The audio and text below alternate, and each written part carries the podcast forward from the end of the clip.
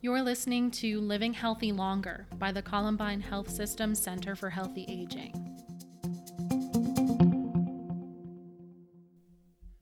Hi, everyone. On today's episode, I'm talking to Julie Moreno, an assistant professor in the Prion Research Center here at CSU. Dr. Moreno researches neurodegenerative diseases of aging specifically the mechanisms that prompt neurons and other brain cells to become inflamed, leading to Alzheimer's disease and other dementias. We discuss the processes that happen in the brain throughout neurodegeneration and what Dr. Moreno's lab is doing to test potential therapies to slow down or reduce neurodegenerative disease. Finally, we talk about a new drug called Aduhelm that was approved by the FDA in early June for the treatment of Alzheimer's disease, what it is, and why there's a debate surrounding it.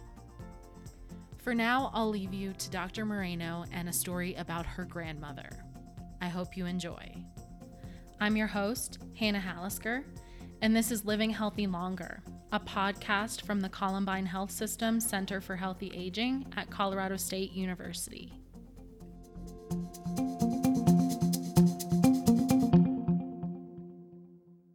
My grandmother was a beautiful, intelligent, and strong woman, and I looked up to her for sure a lot. Um, she taught me to always have fun. So she she was just this really beautiful woman that was always laughing and the life of the party kind of person. And so, um, yeah, so she always taught me to have fun no matter what you're doing and always put pepper on everything. So she put black pepper on everything. And she taught me that when I was really small to put it on my eggs when I was like four. And my mom was like, What are you doing? She's too young for pepper. But, anyways, I love peppers. So, um, but anyway, so as she became older, her health declined, um, like for most of us, and her ability to remember who I was um, and that I was actually not my mother and that I was my mother's daughter um, happened when I was in grad school. And um, pretty quickly on, we realized that she had dementia. Um, so she didn't have Alzheimer's, but she did have um, a form of dementia. And she would tell all these wonderful stories during this time um, from the past about flying off with my grandfather to see these faraway lands. They traveled a lot. Um, but she couldn't remember what she ate for breakfast. So she could remember the past. She thought, because I look a lot like my mom, that I was my mom. Um, so she had that that hard um, thing to watch, right? You knew that they were there. Um, she was there and she wanted to be with me, but she wasn't real sure who I was. And so um, I think a lot of us probably listening to this podcast have, have had a similar situation. And I think that this is really hard and really why I think my research and others that do research like mine are so important. So, neurodegenerative diseases affect 50 million um, people in America a year. Um, and that's just the people that are diagnosed. That doesn't include the caregivers, right? So the caregivers are actually affected a whole lot more than the patients themselves. Um, these diseases strike people from mid to late life, so it's definitely an age, a disease of age. And unfortunately, with our aging population, it's thought that um, by 2030, one out of five people will actually suffer from a neurodegenerative disease um, over the age of 65. And currently, and I know this is something we'll be kind of talking about today, but there's no treatment and there's definitely no cure for these diseases. Um, right now, there are some drugs that are out there that help with symptoms, um, but eventually, um, the people with the patients with these diseases succumb for, to the disease.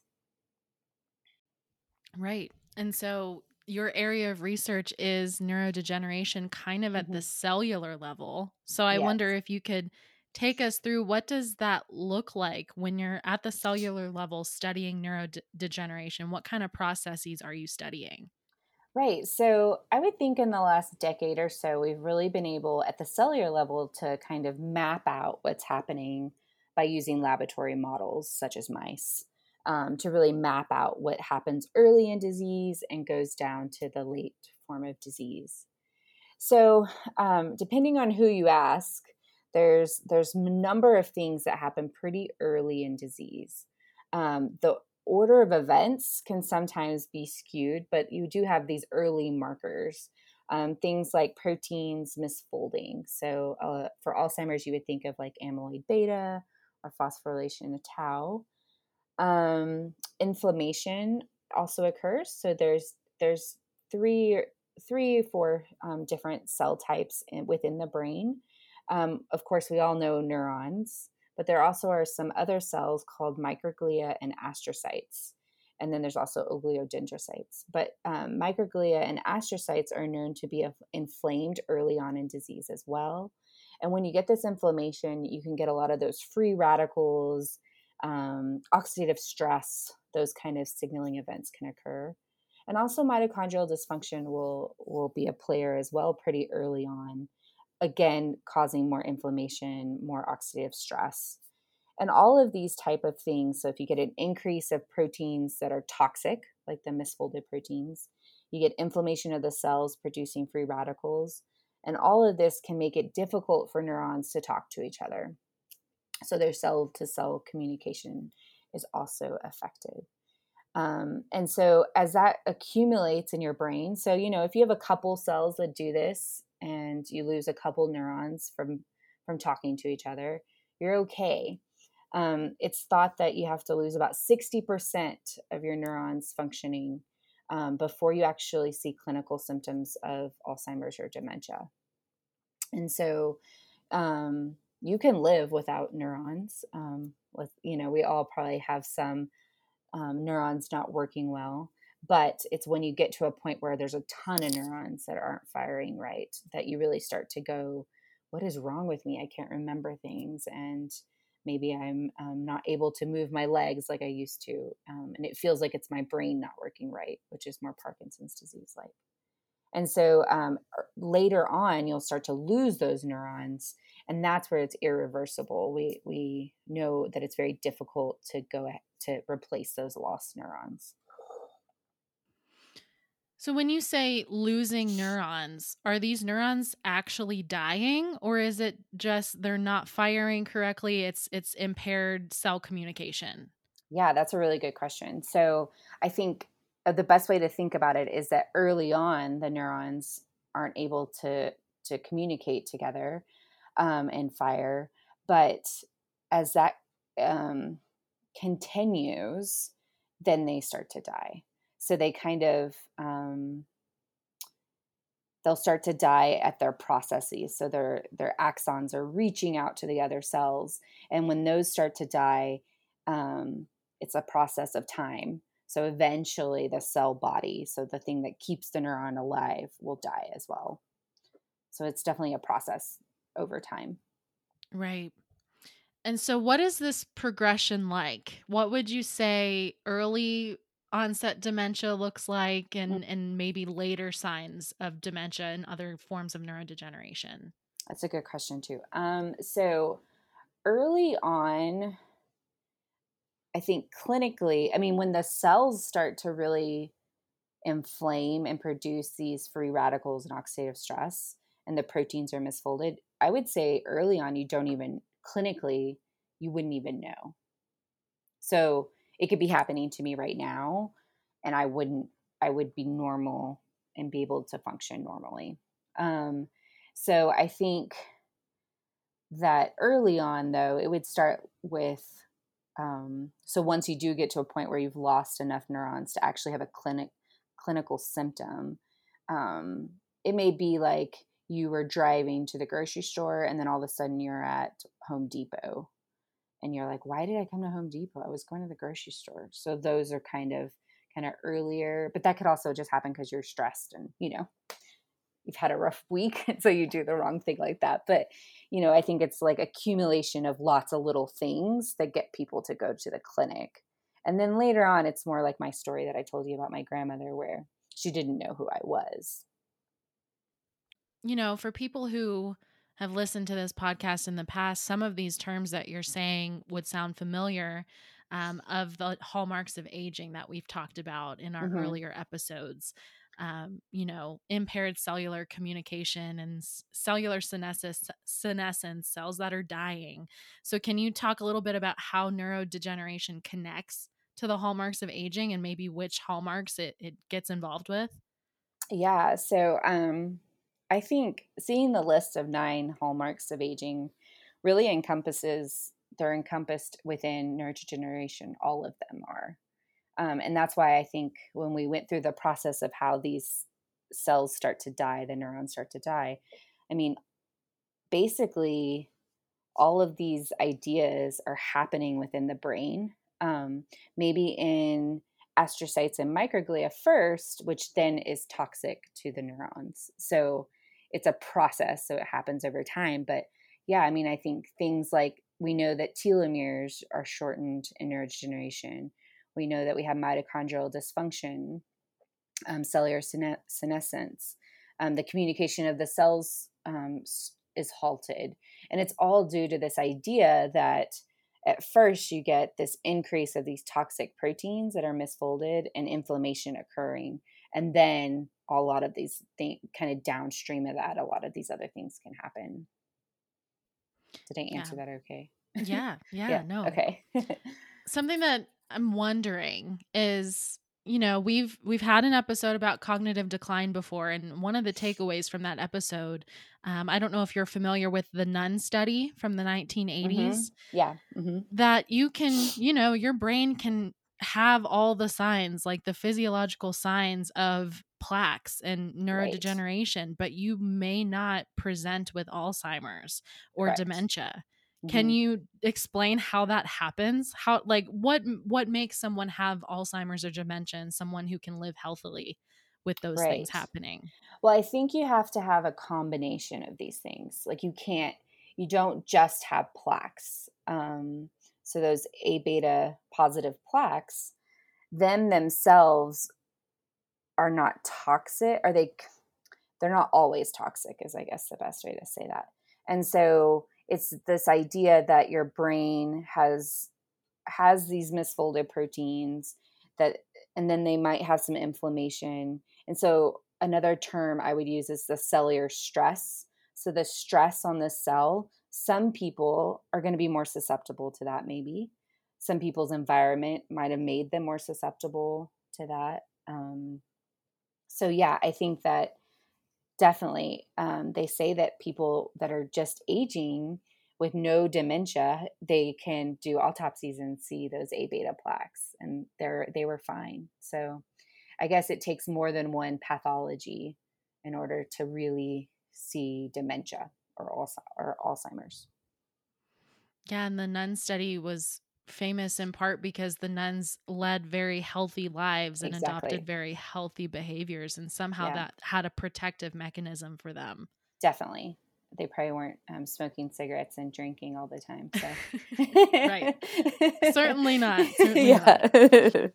so another facet of your research gets into how we target these cellular responses in mm-hmm. in ways to slow down or reduce neurodegeneration kind of like a therapeutic lens. So can you tell us a little bit about some of the therapies that you've tried to you know come up with interventions for? Yeah so i think before i dive into that i think it's important for us to really understand how we study neurodegeneration. It's difficult right? Because it's a disease of age and um, mice are usually our go-to laboratory animal and they don't always age the same way that humans do and they're definitely not exposed to the same things and environmental aspects that that humans are just because they don't live as long too you know that their their age is about two years um, maybe a little longer.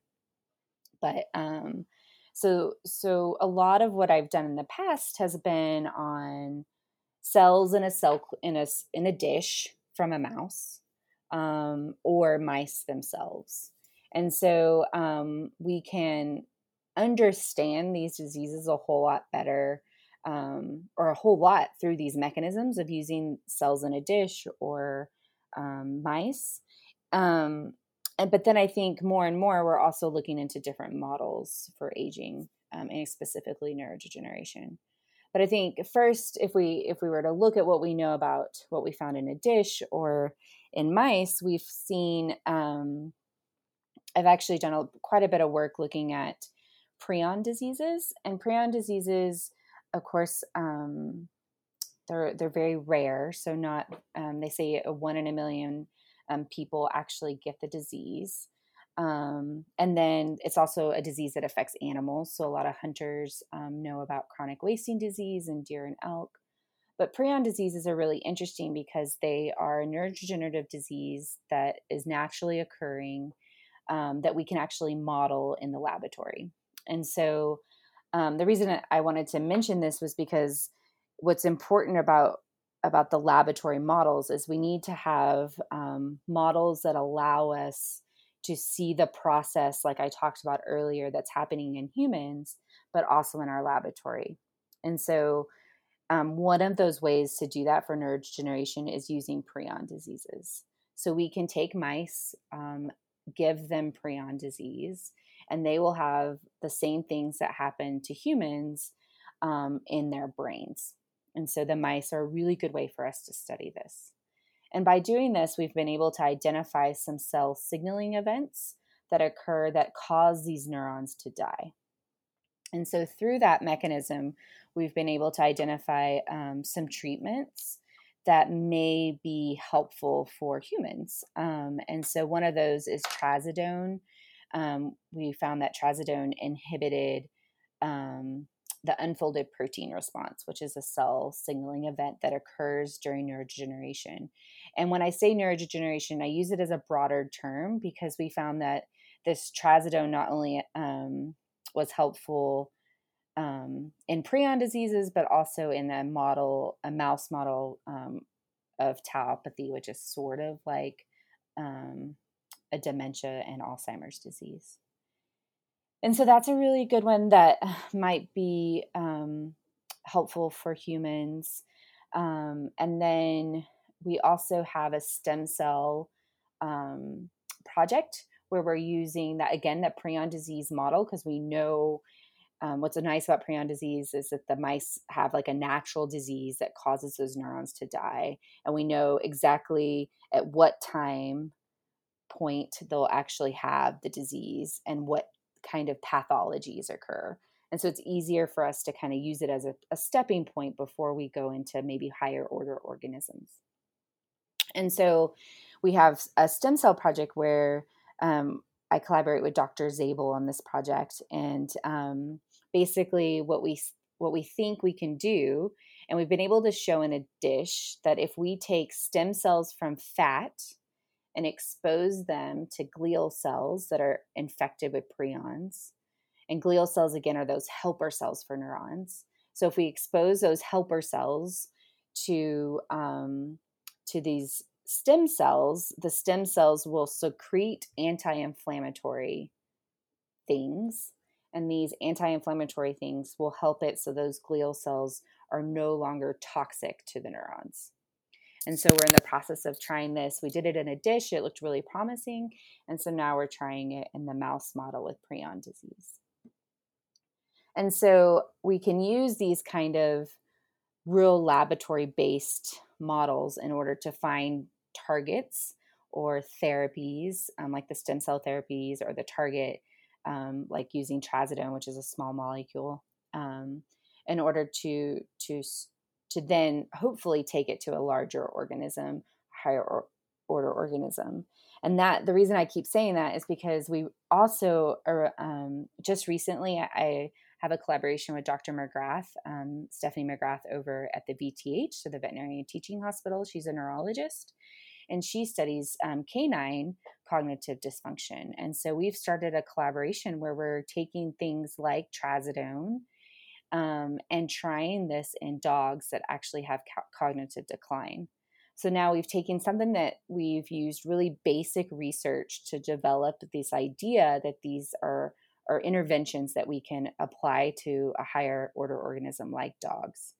The advantage of dogs is again, they are also naturally occurring disease. So they they say about 35% of dogs over the age of eight will have cognitive decline syndrome, which is basically it's also sometimes called doggy dementia. And so, um, not only with these studies would we be helping the dogs that are getting these diseases, but also the closeness that dogs have to Alzheimer's disease is so similar. Um, and unlike the mice, they're exposed to the same environment. Um, the kind of your exercise regime, usually, if you exercise, so does your dog, those kind of things. We're able to take what we've learned from the mice and the and the cells in the dish and bring that over to a dog and um, then hopefully that would translate really well to the humans as well. So um, yeah so we've got some really i think kind of fun and exciting targets out there um, and we really are just using what we've learned and then kind of translating it to dogs and then hopefully into humans. This is another example for our listeners of why we talk so much about dogs as sentinels for human aging because you know yet another professor is telling me that the lifestyle of a dog is useful for them to do mm-hmm. their research with. definitely, definitely. Yes. And so, before we get too far away from different kinds of therapies and interventions, I did want to ask you about this new FDA approval for the mm-hmm. a new drug for Alzheimer's. Um, basically, since almost 20 years ago has the last yeah. drug for Alzheimer's been approved by the FDA.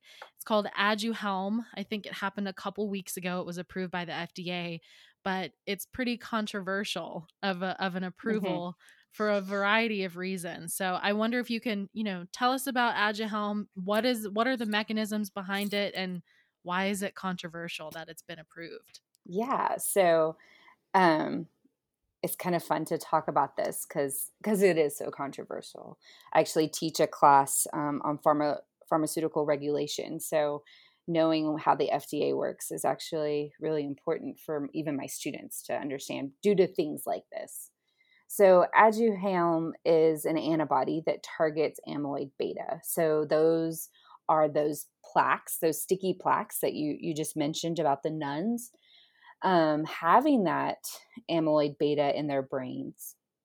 But also, dogs with canine cognitive decline will have that. Humans with dementia or Alzheimer's disease, I should say, and Alzheimer's disease would have those plaques. Um, and how it works is it basically, let's say, if you have your plaque, you basically have an antibody come in and n- not allow it to keep producing whatever or making more of that plaque. So it's kind of blocking that plaque. And um, the idea is that that these plaques, if you inhibit these plaques, that you could reduce memory and cognitive loss. So those symptoms in the clinic that these humans are having, you would hope that that amyloid beta would be inhibited, and then you wouldn't have as much um, symptoms. Um, I say you you wouldn't and you couldn't kind of thing because it's super controversial. Um, one of the reasons that scientific, like on a science level or cellular level, why I think it's the most controversial for, in my opinion, is the fact that, like you said, the nuns had amyloid beta and it didn't make Alzheimer's disease. Um, and that's true with lots of people that are aging. And so targeting amyloid beta, although it may help for some people, um, it helping everyone is probably unlikely. I mean, and then I think another reason that it's super controversial is that does it work in the first place? So to me, and in, in my reading and my understanding of this, of course, I wasn't part of any of these studies, but that we're just not real sure that it works. So there was one so there was two different studies both in phase 3 clinical trials. So phase 3 is usually above 10,000 people or around 10,000 people will actually get the get the drug. And um basically one of them thought it worked and the other didn't. And so in my world scientifically that makes me a little nervous, right? If one study works and one doesn't. So there's that. Another reason it's really controversial is because it does have a pretty severe side effect, um, from my understanding, because it can cause like brain bleeds. Um, and I don't, I honestly don't know like what the percentage of that was, but that's something that you would definitely want to take into account. Um, however, fair enough. My grandmother, like I said in my first story, we I might have tried her on this drug just because there was some brain bleeding. I mean, you would rather them remember you than the risk is probably pretty slim, right? Um, so so I get I get that as being there's side effects to everything. So that might not be a big controversial for some. Um, the other big controversy that actually affects most of us is the cost. So, um, and a lot of that has to do with the with the drug. I believe um, I was listening to one one story about this, and they said it'd be fifty six thousand dollars per per um, treatment, and that you would need the treatment once a month and it would be brain infusion or blood infusions. And so you would have to do it in a doctor's office, which costs money.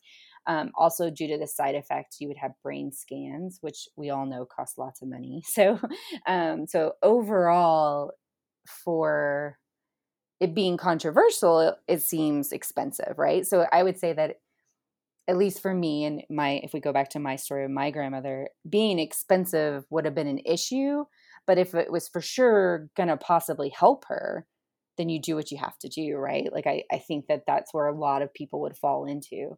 But with it being controversial, that makes it a little more like, oh my God, and now it's expensive. So what do we do, you know?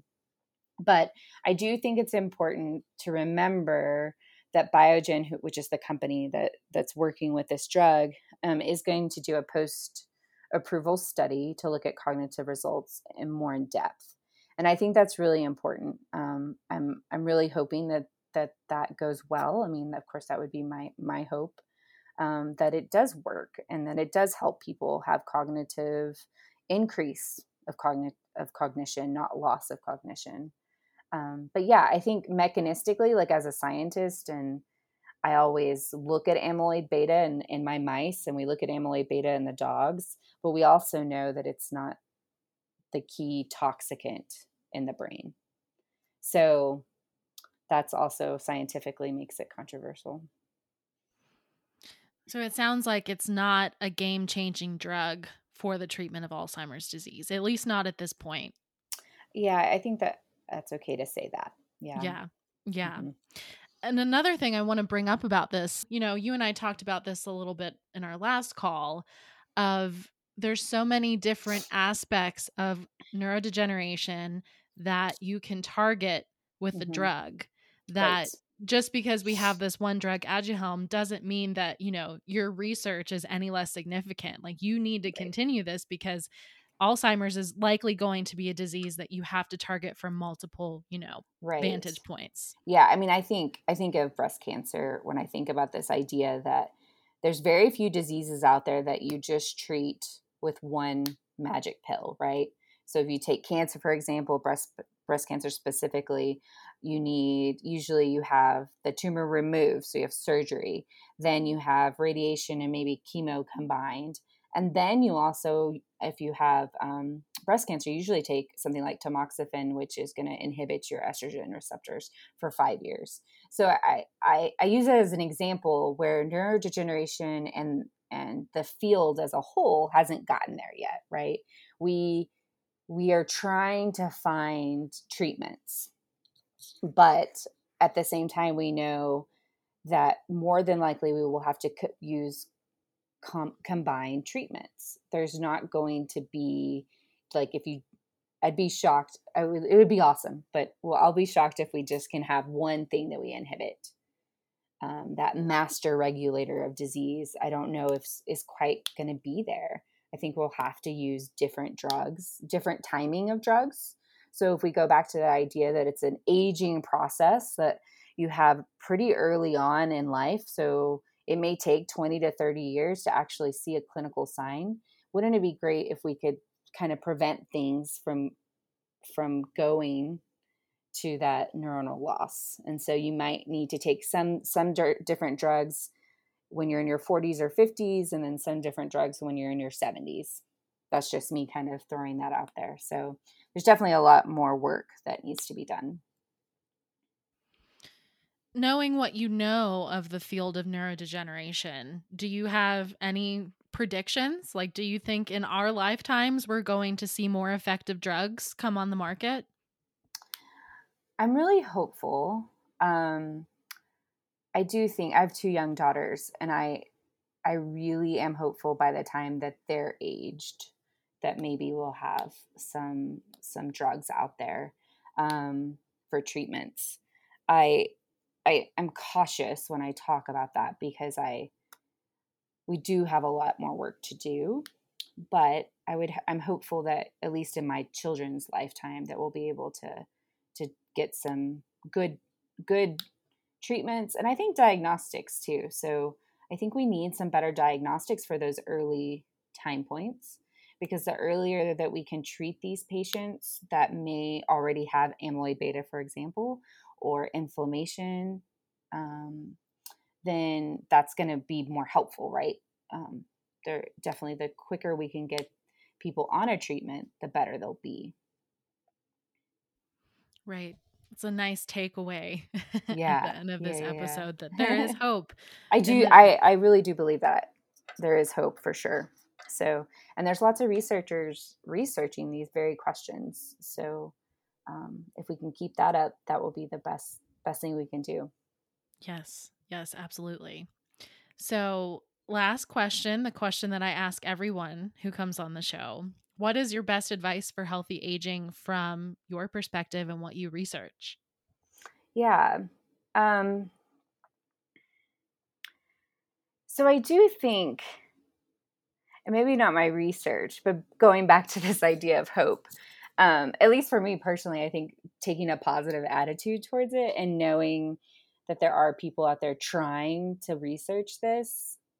If if I was a person, if I go back to my grandmother, it if I was dealing with that right this second, I mean she's she's passed away, but I I think that it would be nice for me to always remember that there are people researching it and although it might not happen in her lifetime that maybe eventually it will and that that's all we can really hope for, you know. Um I mean there's a lot out there on being just positivity being healthy, like being more positive is going to keep you healthier. So and that's totally true for your brain because your brain is what affects you right? Like the, if you're more positive your brain your cells are going to be happier have less of that cellular stress accumulating in your brain and so yeah i think i think having a positive attitude even when there are people all around us that are afflicted by these diseases. So you're telling me that the power of positive thinking could potentially keep my cells from killing other neurons I'm hopeful. I don't know. Probably not, but at least you can try to be help. I don't know. Trying to be positive is good. I am sure there there has to be something, you know, yeah, evidence based behind I mean, they that. say like laughing and you know, like just I don't know. I yeah. this is a hard question for me. I told you that the other day, but I mean, I I it's it's hard only because I know that it's people are studying this, but we don't know for sure what really helps us age, you know? Right, right. As this podcast shows, there's so many different ways you exactly. can understand aging. exactly, exactly. yes, yes. Well, Julie, thank you for the last 30 minutes. This thank was you. a great conversation. I feel like I understand neurodegeneration a lot more than I did 30 minutes oh, ago. Oh, good. I'm so glad. Okay, cool. yes, mission accomplished. yeah, yeah. Thank you for listening to this episode of Living Healthy Longer, a podcast from the Center for Healthy Aging at CSU. Remember to follow us on social media at CSU Healthy Aging and visit our website at healthyaging.colostate.edu. We will see you next time.